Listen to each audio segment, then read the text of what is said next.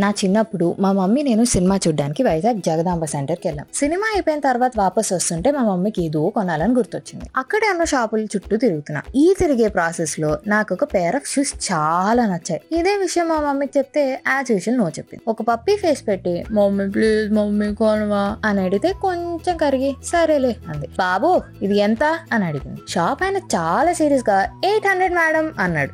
అక్కడే అర్థమైపోయింది గ్యారంటీగా మమ్మీ కొనదని. కొంచెం తగ్గించండి అన్న అంటే ఆయన సిక్స్ హండ్రెడ్ లాస్ట్ మేడం అన్నాడు. టూ హండ్రెడ్ కి ఇవ్వండి చిన్నపిల్లలదే కదా అని. అప్పుడు నా ఒక చిత్రం ఏంటో తెలుసా, రేవు అని. ఆ టైంలో అనిపించింది ఇదే ప్లేస్ లో అమ్మ బదులు డాడీ ఉన్నా బాగుండేది. ఈ పాటికి ఆ షాప్ ఆయన చేతిలో డబ్బులు నా చేతిలో షూస్ పెట్టేవాళ్ళు. చే ఇంకొకసారి అసలు మమ్మీతో షాపింగ్ చేయకూడదు అని డిసైడ్ అయ్యాను. కళ్ళలో ఆల్మోస్ట్ నీళ్లు తిరుగుతున్నాయి. కామ్ గా నడుచుకుని వెళ్ళిపోతున్నప్పుడు కనిపించింది ఇంకో షాప్. రితు పద ఇక్కడ అడుగుదాం అని ఎక్సైట్మెంట్ తో వెళ్ళింది. ఎలాగో కొనందానికి ఎన్ని షాపులు మాత్రం తిరిగితే ఏం లాభం మమ్మీ అనుకున్నాను. అది నా ఇన్నర్ వాయిస్ అనుకో.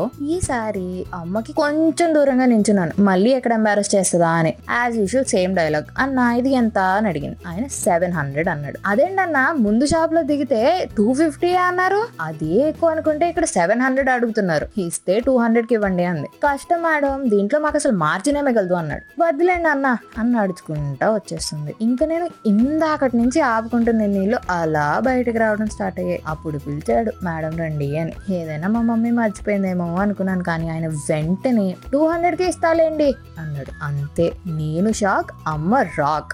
నా సెవెన్ ఇయర్ ఓల్డ్ బ్రెయిన్ కి ఇదంతా రాకెట్ సైన్స్ లాగా అండ్ మా మమ్మీ ఒక సూపర్ స్టార్ సైంటిస్ట్ లాగా అనిపించింది. అక్కడితో ఆగలే. వచ్చేటప్పుడు షేరింగ్ ఆటో దొరకపోతే వంద రూపాయలు అడిగిన ఆటో అనే దగ్గర ఏంటన్నా మేమేమైనా సిటీ కొత్తగా వచ్చాం అనుకుంటున్నావా, ఇక్కడి నుంచి అక్కడికి యాభై రూపాయలు ఇస్తా అని అతన్ని కూడా కన్విన్స్ చేసేసింది. ఇంకా మా మమ్మీ నాకు మహిష్మతి రాజ్యానికి శివగామి లాగా అనిపించింది. అదే ఇన్స్పిరేషన్ గా తీసుకుని ఎప్పుడైనా ఏమైనా తెమ్మని పంపించినప్పుడు ఎక్స్ట్రాగా ఒక కొత్తిమీర కట్టో పుదీనా కట్టో తెచ్చిన పెద్ద అచీవ్మెంట్ లాగా ఫీల్ అయిపోయేదాన్ని. మా మమ్మీ కూడా పాపం చిన్నపిల్ల కదా అని హైప్ అలాగే ఇచ్చేదనుకో. కానీ అదే ప్లేస్ లో పదికి బదులు పన్నెండు రూపాయలు చేశానంటే మాత్రం ఆ రోజు నాకు దబిడి దిబడే. కొంచెం పెద్దగా అయ్యాక బడ్జెట్ అనే కాన్సెప్ట్ లైఫ్ లోకి ఇంట్రడ్యూస్ అయింది. అదే టైంలో నా కజిన్స్ అందరం కలిసి ఇంకో కజిన్ దగ్గర పూణేకి వెళ్ళాం. అక్కడ ఏం చేస్తే బాగుంటుందబ్బా అంటే స్ట్రీట్ షాపింగ్ చాలా ఫేమస్ అన్నారు. సరే ఏంటో చూద్దామని వెళ్తే నాకు అదొక మినీ జగదాంబ లాగా అనిపించింది. నాస్టాల్జియా కన్నా నన్ను నేను ప్రూవ్ చేసుకోవాలనే ఫీలింగ్ ఎక్కువగా అనిపించింది.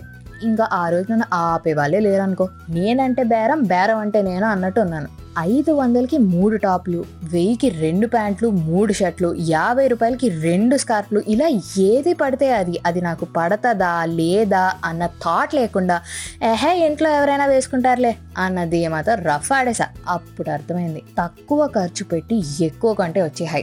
ఆ రోజు నుంచి వైజాగ్ జగదాంబ సెంటర్ నుంచి పూనా మార్కెట్ వరకు, హైదరాబాద్ జనరల్ బజార్ నుంచి చార్మినార్ వరకు బేరాడాలని షాపే లేదు, కొనని వస్తువు లేదు. అలా అని ప్రతిసారి బేరాలాడడం వర్కౌట్ అవ్వదు, అవుతుందని లేదు. అలాంటప్పుడు వాడికి నో చెప్పి మమ్మీ బ్రహ్మాస్త్రం అదే షాప్ నుంచి వెళ్ళిపోతూ అబ్బా ఇప్పుడు పిలిచి తక్కువకిస్తే ఎంత బాగుంటుందిరా దేవుడా అని దండం పెట్టుకోవడమే. You win some battles and you lose some. నీకొచ్చా బేరాలాడడం? నీ స్టోరీ ఏంటో నాకు కింద కామెంట్ బాక్స్లో చెప్పు. Until then, this is your middle class అమ్మాయి రితికా సానా సైనింగ్ ఆఫ్.